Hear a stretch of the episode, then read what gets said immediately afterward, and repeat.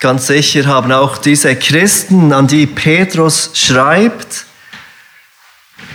sich immer wieder in einem Sturm befunden, in dunkler Nacht und von neuem und von neuem ihre Hoffnung auf den Herrn setzen müssen. Und wir kommen heute Morgen zurück zum ersten Petrusbrief und beschäftigen uns mit den Versen 10 und 11 besonders von Kapitel 4. Ihr dürft gerne die Stelle aufschlagen und wir beginnen mit dem Lesen von Gottes Wort. 1. Petrus, Kapitel 4, die Verse 10 und 11. Ihr findet sie in der Schlachterversion auf Seite 1288. Der Apostel Petrus schreibt folgende Worte, inspiriert durch den Heiligen Geist. Dient einander jeder mit der Gnadengabe, die er empfangen hat, als gute Haushalter der mannigfaltigen Gnade Gottes. Wenn jemand redet, so rede er als Aussprüche Gottes. Wenn jemand dient, so tue er es aus der Kraft, die Gott darreicht, damit in allem Gott verherrlicht wird durch Jesus Christus. Ihm sei die Herrlichkeit und die Macht von Ewigkeit zu Ewigkeit. Amen. Wie gesagt, wir konzentrieren uns heute Morgen auf diese zwei Verse 10 und 11 von diesem vierten Kapitel des ersten Petrusbriefes. Aber was in der Schlachterversion nicht ganz ersichtlich ist, ist, dass diese zwei Verse Teil eines größeren Abschnittes sind. Und dieser Abschnitt beginnt bereits im Vers 7. Petrus schreibt dort, es ist aber nahe gekommen das Ende aller Dinge. Er beschreibt dort das zweite Kommen von Jesus Christus, der dieses Ende einläuten wird, der Welt, so wie wir sie, wie wir sie kennen. Und wie auch die anderen Schreiber des Neuen Testamentes lebt Petrus in dieser Erwartung dass Christus bald kommen wird, dass dieses Ende nahe ist, dass unser Herr und Retter, den wir anrufen Tag für Tag, auf den wir hoffen, bald zurückkommen wird. Seit seiner Himmelfahrt und seit der Ausgießung des Heiligen Geistes an Pfingsten wartet seine Gemeinde auf die Wiederkunft, das zweite Kommen des Herrn Jesus. Und wenn er kommt, dann wird das Ende da sein, dann werden alle Dinge neu gemacht werden durch ihn. Eine neue Himmel, äh, eine neue Erde, ein neuer Himmel, Sünde, Krankheit und Tod werden nicht mehr sein. Und er ermutigt mit dieser Wahrheit, dass das Ende nahe ist, diese leidenden Christen in diesen Gemeinden, an die er schreibt. Das Ende ist nahe. Es geht nicht mehr lange. Seid getrost. Der Herr kommt bald zurück. Um jenen Tag aber und die Stunde weiß niemand, auch die Engel im Himmel nicht, sondern allein mein Vater, sagt Jesus seinen Jüngern im Matthäus 24, Vers 36. Es wird sein wie in den Tagen Noahs, beschreibt er dort. Menschen essen, Menschen trinken, Menschen heiraten und werden verheiratet. Und sie merkten nichts in diesen Tagen Noahs. Und plötzlich war die Sinnflut da, das Ende der damaligen Welt, wie die Menschen sie kannten, war da. Und genau so, sagt Jesus, wird auch die Wiederkunft sein, das zweite Kommen von Jesus. Er kommt wie ein Dieb in der Nacht, beschreibt er in Matthäus 24, Vers 43. Darum seid auch ihr bereit, ruft er seine Jünger auf. Denn der Sohn des Menschen kommt zu einer Stunde, da er es nicht meint. Jesus kommt zurück und er kommt zu einer Zeit zurück, in der wir es nicht erwarten. Und deshalb sollen wir bereit sein und wachen und jeden Tag in dieser Erwartung leben, dass Jesus zurückkommt, wie es Petrus tat. Das Ende ist nahe. Und dann ruft uns Petrus auf, wie wir in Anbetracht dieser Wahrheit leben sollen.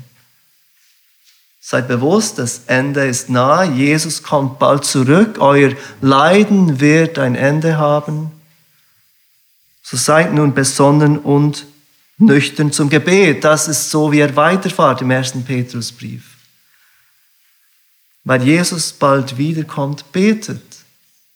Seid treu im Gebet, seid nicht eingenommen von den Schwierigkeiten der Welt.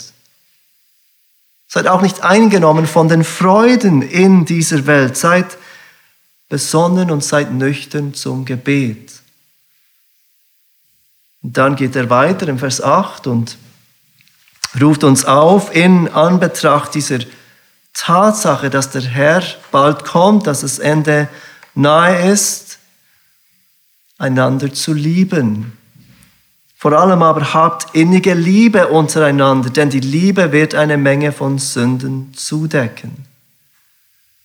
Wir sollen beten, wir sollen innige Liebe haben untereinander und dann erwähnt er im Vers 9 die Gastfreundschaft. Seid gegeneinander gastfreundlich ohne Murren.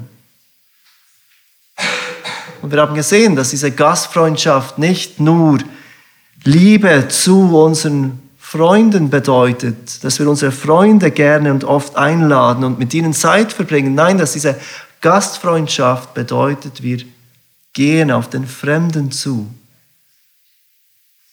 Wir laden den Fremden ein in unser Haus und unser Leben.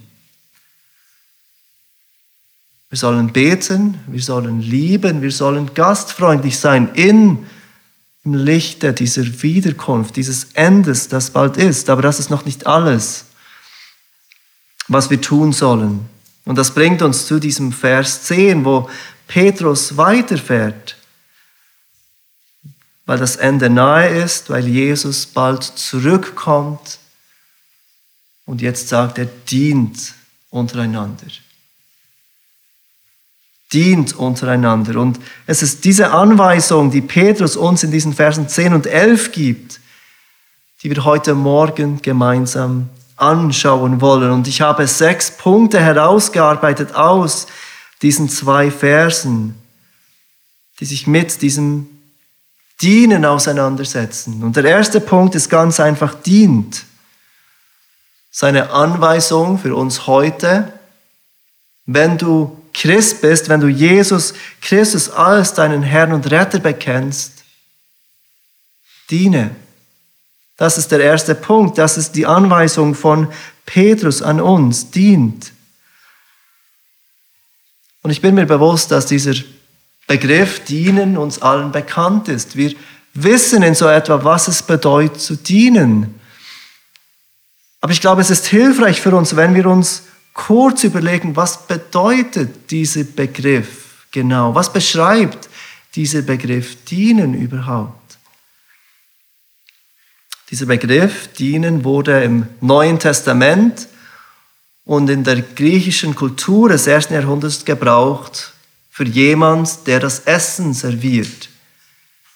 Wir sehen das zum Beispiel in Apostelgeschichte 6, 2, wo sich die Apostel in dieser Situation befinden, dass sie merken, dieser praktische Dienst in der Gemeinde, ganz speziell dieses Essen gebenden Witwen, nimmt immer mehr Zeit in Anspruch. Und eigentlich hat Gott sie berufen, die Bibel zu lehren und zu beten.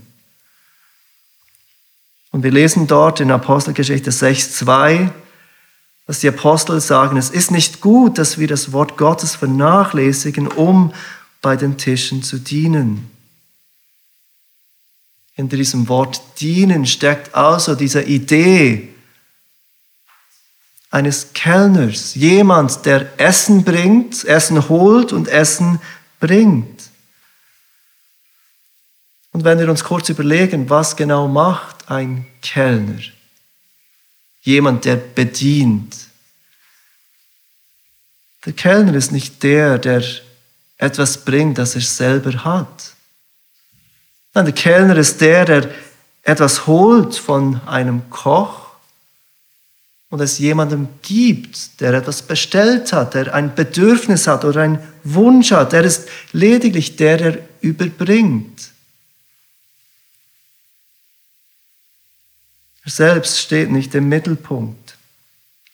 Und ich glaube, genau das sollten wir verstehen, wenn wir an Dienst denken. Zwar sind unsere Geschwister nicht Gäste, nicht die meiste Zeit Gäste, aber auch unsere Geschwister im Glauben haben Bedürfnisse, haben Dinge, die sie brauchen. Und wenn du auf der anderen Seite jemand bist, der das hat, was dein Geschwister braucht, dann will Gott, dass du dienst, dass du das bringst, was der andere braucht. Und dabei ist ganz wichtig zu verstehen, dass das, was du bringst, nicht dir gehört nicht von dir kommt, sondern von Gott. Wir dienen, indem wir das nehmen, was uns Gott gegeben hat und es jemandem geben, der bedürftig ist. Und jetzt möchte ich ein Beispiel machen, das Geld.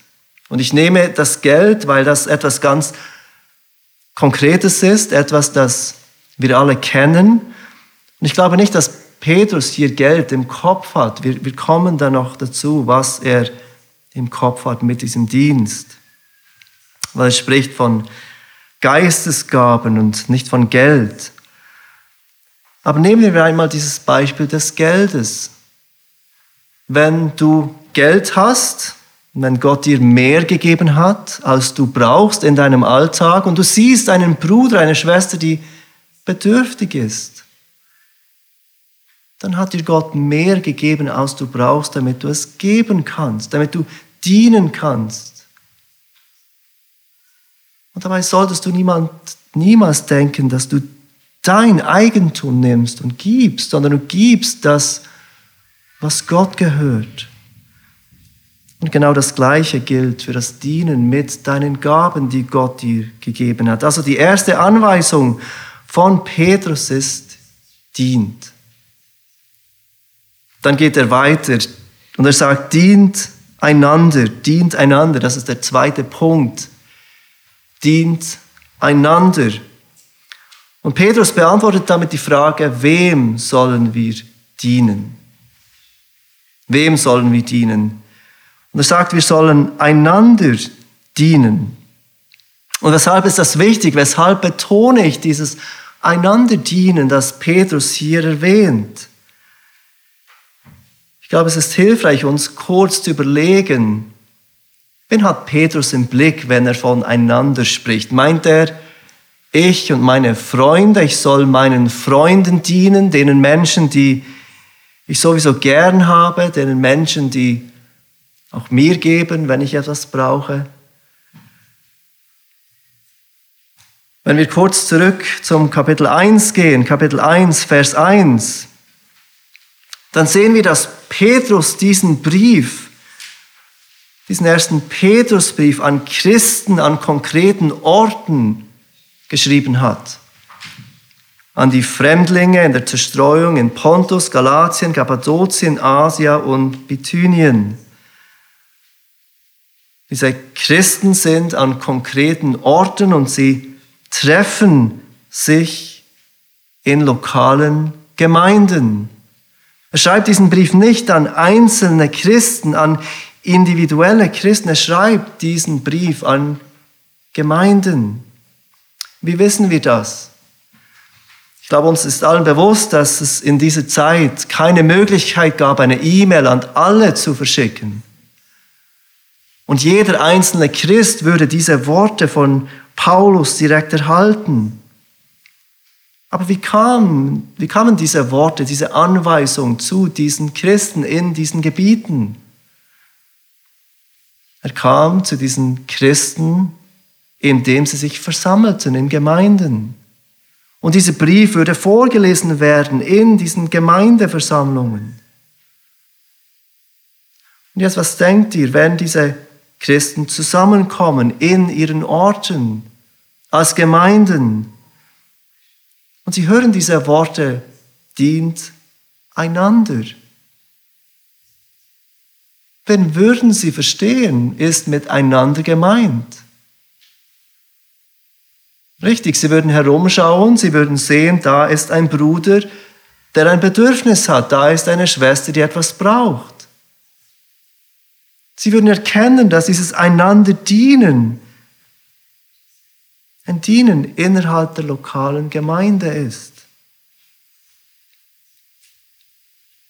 Und dann wäre meine Frage an dich, wenn du heute hier bist und du bist kein Teil einer lokalen Gemeinde, wie erfüllst du diese Anweisung von Petrus, deinen Geschwistern in einer konkreten Gemeinde zu dienen? Wie verstehst du dieses einander? Wahrscheinlich hast du dir noch keine Gedanken dazu gemacht. Dieses einander braucht eine definierte Gruppe von Menschen, denen ich diene, die mir dienen.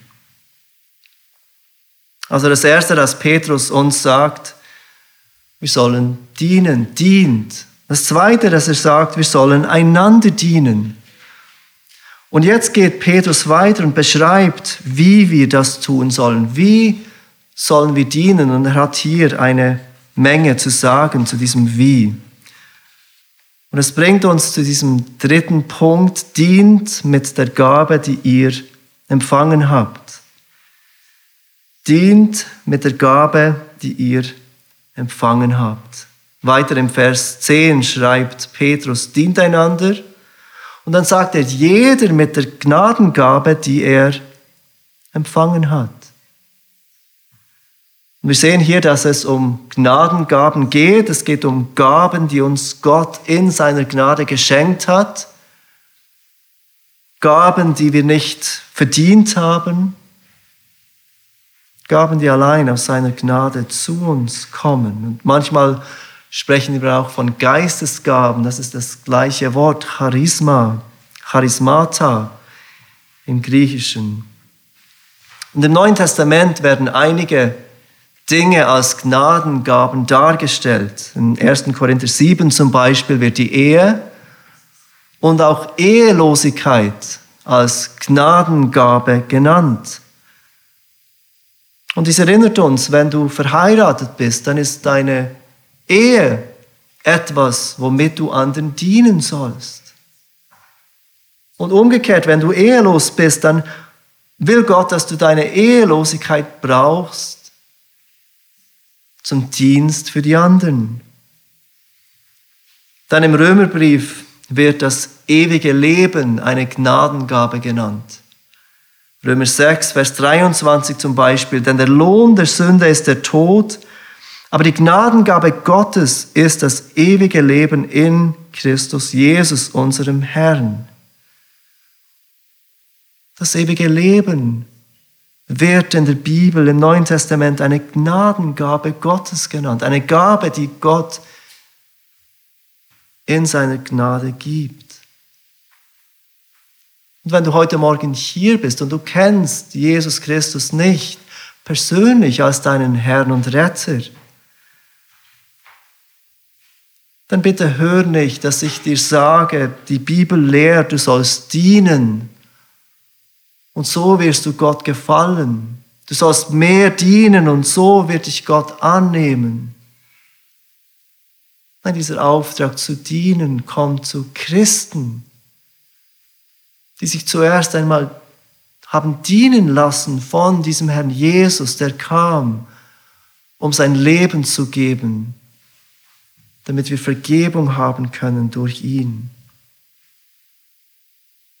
Das ewige Leben ist eine Gnadengabe Gottes. Und dann im 1. Korinther 12 und 14 lesen wir ganz viel von diesen verschiedenen Gnadengaben, die aber alle von einem Geist bewirkt werden.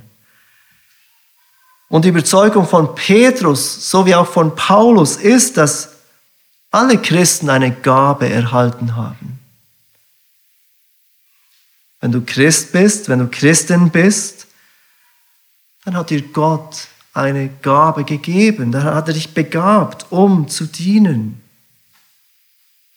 Und ich bin bei weitem nicht einverstanden mit allem, was Wayne Grudem über die Geistesgaben oder Gnadengaben lehrt. Doch ich finde seine Definition über die Geistesgaben ganz hilfreich. Denn vielleicht hast du dich auch schon gefragt, was ist meine Gabe? Wenn ich etwas gut kann, ich konnte das ja schon bevor ich Christ wurde oder andere Nichtchristen können Dinge auch gut. Ist das eine Geistesgabe oder nicht? Ist das eine Gnadengabe, die ich für Gott einsetzen soll oder nicht? Wayne Grudem definiert die Gnaden- oder Geistesgaben wie folgt. Eine geistliche Gabe ist jedes Talent oder jede Fähigkeit, die vom Heiligen Geist befähigt wird und für den Dienst in der Kirche eingesetzt werden kann. Jede Fähigkeit oder jedes Talent, die vom Heiligen Geist befähigt wird und für den Dienst in der Kirche eingesetzt werden kann. Wenn wir unsere Gaben so verstehen, dann wird deutlich, dass wir durchaus natürliche Talente haben können, die wir für Gott einsetzen sollen, die wir für die Gemeinde, für den Dienst in der Gemeinde einsetzen können. Also wir sollten diese Gaben nicht ausschließlich im übernatürlichen Sinn denken. Es werden damit nur Dinge gemeint, die wir noch nicht konnten, bevor wir zu Christus kamen. Denn der Heilige Geist kann auch natürliche Fähigkeiten und Talente für die Gemeinde befähigen. Dient mit der Gabe, die ihr empfangen habt. Was für Gaben und Talente hat Gott dir gegeben? Was für Fähigkeiten hat er dir gegeben, die du in deiner Gemeinde brauchen kannst und einsetzen kannst, damit andere davon profitieren können? Dient mit der Gabe, die ihr empfangen habt. Das ist der dritte Punkt. Dann sagt er weiter, viertens, dient als gute Haushalter dient als gute Haushalter, dient einander. Vers 10, jeder mit der Gnadengabe, die ihr empfangen habt, als gute Haushalter der mannigfaltigen Gnade Gottes. Petrus erinnert uns hier an diese Wahrheit, dass diese Gaben, diese Fähigkeiten, die wir erhalten haben, nicht uns sind. Nicht uns zu verdanken und auch nicht für uns sind, sondern für den Dienst an anderen. Der Haushalter war oft ein Sklave in dieser Zeit, der ein wohlhabender ähm, Herr besaß. Und dieser wohlhabende Herr vertraute diesem Sklaven sein Hab und Gut. Und dieser, dieser Sklave war angehalten, dieses ihm anvertraute Hab und Gut treu zu verwalten. Es gehörte nicht ihm, aber er sollte dieses Hab und Gut verwalten. Und Jesus macht genau diesen Punkt in diesem Gleichnis Matthäus 25 und wir wollen kurz dieses Gleichnis lesen miteinander. Bitte geht in euren Bibeln zu Matthäus 25. Und der Punkt, den Jesus dort macht, ist, dass diese Gaben, die uns Gott in seiner Gnade gegeben hat, nicht unser Besitz sind. Sie sind nicht da, um uns selbst zu bereichern. Sie sind nicht da, um uns selbst das Leben angenehm zu gestalten. Nein, sie sind da, damit wir diese Gaben treu verwalten und für den Herrn einsetzen. Matthäus 25 ab Vers 14. Viele von euch kennen ganz sicher dieses Gleichnis, aber die wollen es trotzdem lesen. Denn es ist wie bei einem Menschen, der außer Landes reisen wollte, seine Knechte rief und ihnen seine Güter übergab.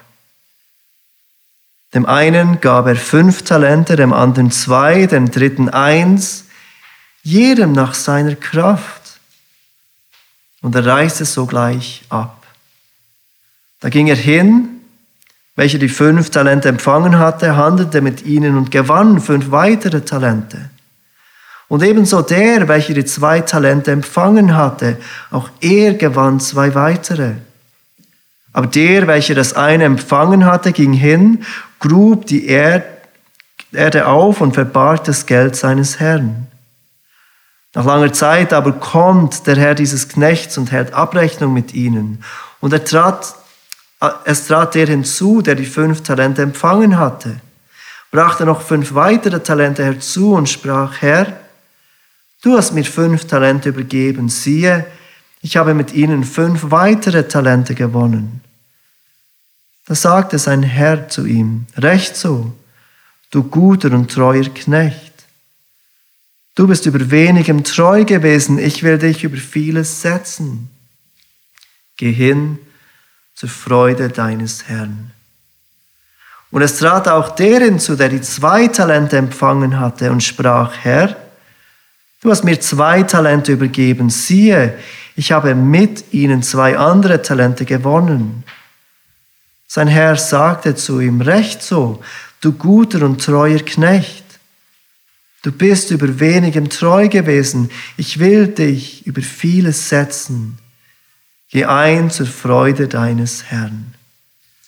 Da trat auch der zu, der das eine Talent empfangen hatte und sprach, Herr, ich kannte dich dass du ein harter Mann bist. Du erntest, wo du nicht gesät und sammelst, wo du nicht ausgestreut hast. Und ich fürchtete mich, ging hin und verbarg dein Talent in der Erde. Siehe, du hast das deine. Aber sein Herr antwortete und sprach zu ihm, du böser und fauler Knecht. Wusstest du, dass ich ernte, wo ich nicht gesät und sammle, wo ich nicht ausgestreut habe. Dann hättest du mein Geld den Wechseln bringen sollen. So hätte ich bei meinem Kommen das meine mit Zinsen zurückerhalten. Darum nehmt ihm das Talent weg und gebt es dem, der die zehn Talente hat. Denn er hat, dem er gegeben werden, damit er Überfluss hat. Von dem aber, der nicht hat, wird auch das weggenommen werden, was er hat und den unnützen Knecht werft hinaus in die äußerste Finsternis. Dort wird es Heulen und Zähneknirschen sein. All diese Knechte haben etwas empfangen von ihrem Herrn, das ihnen selbst nicht gehörte. Dieser Herr vertraute ihnen etwas an, damit sie es einsetzen würden und vermehren würden. Und dieser Herr nennt diejenigen treu und gut, die diese Talente, die das, was dieser Herr ihnen gab, einsetzten. Und wir sehen dieses tragische Ende von diesem einen, der das, was er erhalten hatte, nicht einsetzte, der es vergrub. Jesus weist seine Jünger an, das, was Gott uns anvertraut, wozu er uns befähigt hat, treu einzusetzen für sein Reich und für, für das Gute der anderen. Also dient als gute Haushalter. Das ist der vierte Punkt, den wir sehen in diesem Text. Ein Bibelkommentator schrieb treffend, geistliche Gaben sind nicht grundsätzlich ein Privileg, sondern eine Verantwortung, eine Aufforderung, treu mit dem umzugehen, was Gott uns geschenkt hat. Dient als gute Haushalter. Und dann das fünfte, das wir sehen in Bezug auf diesen Dienst, ist, diene mit der richtigen Einstellung. Diene mit der richtigen Einstellung. Wenn ihr zurückgeht zum ersten Petrus, Kapitel 4, dann seht ihr im Vers 11, dass Petrus diese Gnadengaben in zwei Kategorien aufteilt. Er spricht von Gaben des Sprechens und er spricht von Gaben des Dienens. An anderen Stellen im Neuen Testament haben wir ganze Listen von diesen Gaben. Und wenn wir diese Listen vergleichen, dann sehen wir, dass in einer Liste Gaben vorkommen, die in einer anderen Liste nicht vorkommen. Dass sie manchmal zusammengefügt werden.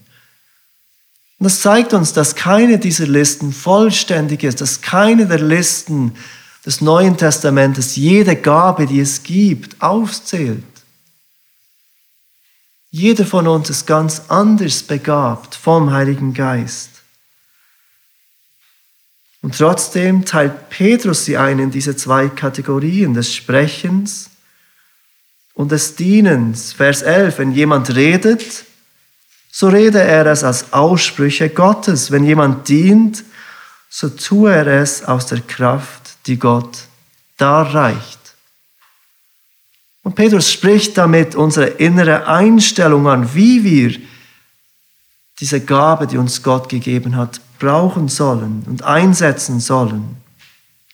Er sagt, diejenigen, die eine Gabe erhalten haben, zu reden, lehren, evangelisieren, sollen diese Gabe so einsetzen, dass sie nicht Menschen manipulieren, sich selber bereichern oder sich selber beliebt machen in dem, was sie sagen. Nein, sie sollen diese Gabe brauchen, um Gottes Wort bekannt zu machen.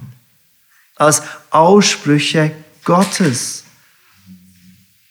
Und dies bedeutet natürlich nicht, dass wenn jemand lehrt, alles von Gott kommt. Wir sollen immer prüfen, was jemand sagt. Ihr als Gemeinde sollt prüfen, was ich sage, ob es dem Wort Gottes entspricht. Aber jeder, der redet, soll danach streben, so viel wie möglich von dem, was er sagt, gemäß Gottes Wort zu sagen. Die Gabe soll so eingesetzt werden, damit Gott groß gemacht wird, damit er im Zentrum ist. Und dann erwähnt er diese zweite Kategorie, diese Kategorie des Dienens. Dienens. Wenn jemand dient, so tue er es aus der Kraft, die Gott darreicht. Ich weiß nicht, wie es dir geht beim Dienen, aber vielleicht hattest du auch schon einmal diesen Gedanken. Warum dient so oder so nicht so viel wie ich in der Gemeinde? Oder umgekehrt, warum kann ich nicht so viel dienen wie diese Person und du hast ein schlechtes Gewissen, weil es dir schlichtweg unmöglich ist, so viel zu tun. Aber Petrus macht deutlich in diesem Vers, dass es Gott ist, der uns Kraft gibt. Seht ihr das? Aus der Kraft, die Gott darreicht. Es ist Gott, der die Kraft zu dienen darreicht. Es ist Gott, der uns befähigt zu dienen. Und ich glaube, daraus können wir schließen, dass manche Menschen mehr Kraft haben zu dienen. Oder wir in gewissen Situationen mehr Kraft haben zu dienen als in anderen. Und unsere Aufgabe ist nicht, die anderen zu beurteilen, inwiefern sie genug dienen oder nicht. Natürlich können wir einander ermutigen, mehr zu dienen oder einen Dienst wahrzunehmen, bei dem Bedarf ist. Aber wir können nicht auf andere hinabschauen und denken, weshalb dienen sie nicht so viel wie ich? Weshalb mögen sie nicht mehr? Wenn jemand dient, so tue er es aus der Kraft, die Gott darreicht. Und Gott gibt nicht jedem gleich viel Kraft, so wie er auch nicht jedem die gleiche Gabe gibt. Und natürlich kämpfen einige von uns mit Faulheit. Und das, was ich sage, soll diese Faulheit nicht rechtfertigen. Einige von uns haben falsche Prioritäten. Sie setzen ihre Zeit nicht für das Richtige ein. Und auch das will ich nicht entschuldigen. Aber es ist so wichtig zu verstehen, dass wenn ich diene, dann diene ich in der Kraft, die Gott darreicht. Gott gibt manchmal mehr, manchmal weniger, manchmal mehr Gelegenheiten, manchmal weniger. Diene mit der richtigen Einstellung. Und der letzte Punkt, der sechste Punkt ist, diene zur Ehre Gottes. Und wir sehen das ganz am Ende von Vers 11. Petrus sagt, dient einander. Und dann schließt er ab mit den folgenden Worten. Dient, in, dient einander, damit in allem Gott verherrlicht wird durch Jesus Christus. Das Ziel unseres Dienens ist nicht, damit Menschen uns beobachten und beeindruckt sind von all dem, was wir tun. Ich weiß, das ist eine Versuchung für uns, dass wir dienen und mehr dienen und wir suchen das Lob der Menschen. Wir merken das ganz besonders, wenn wir dienen und frustriert darüber werden, wenn uns niemand dankt dafür. Frustriert darüber werden, wenn niemand sieht, was wir tun. Doch unsere Motivation und unser Ziel soll die Ehre Gottes sein, damit in allem Gott verherrlicht wird durch Jesus Christus. Und dann fällt Petrus in diesen Lobpreis, in der Mitte dieses Briefes, ihm sei die Herrlichkeit und die Macht von Ewigkeit zu Ewigkeit. Amen. Mir ist bewusst, dass dieses Anliegen zu dienen für die Ehre Gottes nicht das ist, was natürlich für uns ist. Aber es ist das, wofür wir kämpfen und beten müssen. Hilf mir, Gott, damit ich, dass ich aufopferungsvoll diene, nicht damit ich gesehen werde, nicht damit ich gelobt werde, sondern damit du, Gott, verherrlicht wirst. Petrus ruft uns auf, heute Morgen, in Anbetracht dieser Wahrheit, dass Christus zurückkommen wird, dass das Ende nahe ist, zu dienen. Und er sagt dies zu diesen Christen, die alle in Bedrängnis sind, in schwierigen Situationen. Nehmt euer Fokus weg von euch selbst und dient, damit in allem Gott verherrlicht wird. Dient, dient einander, Dient mit der Gabe, die ihr empfangen habt. Dient als gute Haushalter.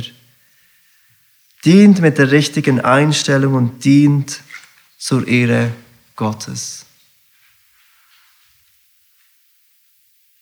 Und bei all dem, wie ich am Anfang gesagt habe, geht es nicht darum, dass wir uns irgendetwas erkaufen oder erarbeiten. Es geht darum, dass wir unserem Herrn folgen. Unser Herr, der selbst ein Diener war, im Markus Evangelium, Vers 45 von Kapitel 10, sagt Jesus, denn auch der Sohn des Menschen ist nicht gekommen, um sich, zu dienen, um sich dienen zu lassen, sondern um zu dienen und sein Leben zu geben als Lösegeld für viele.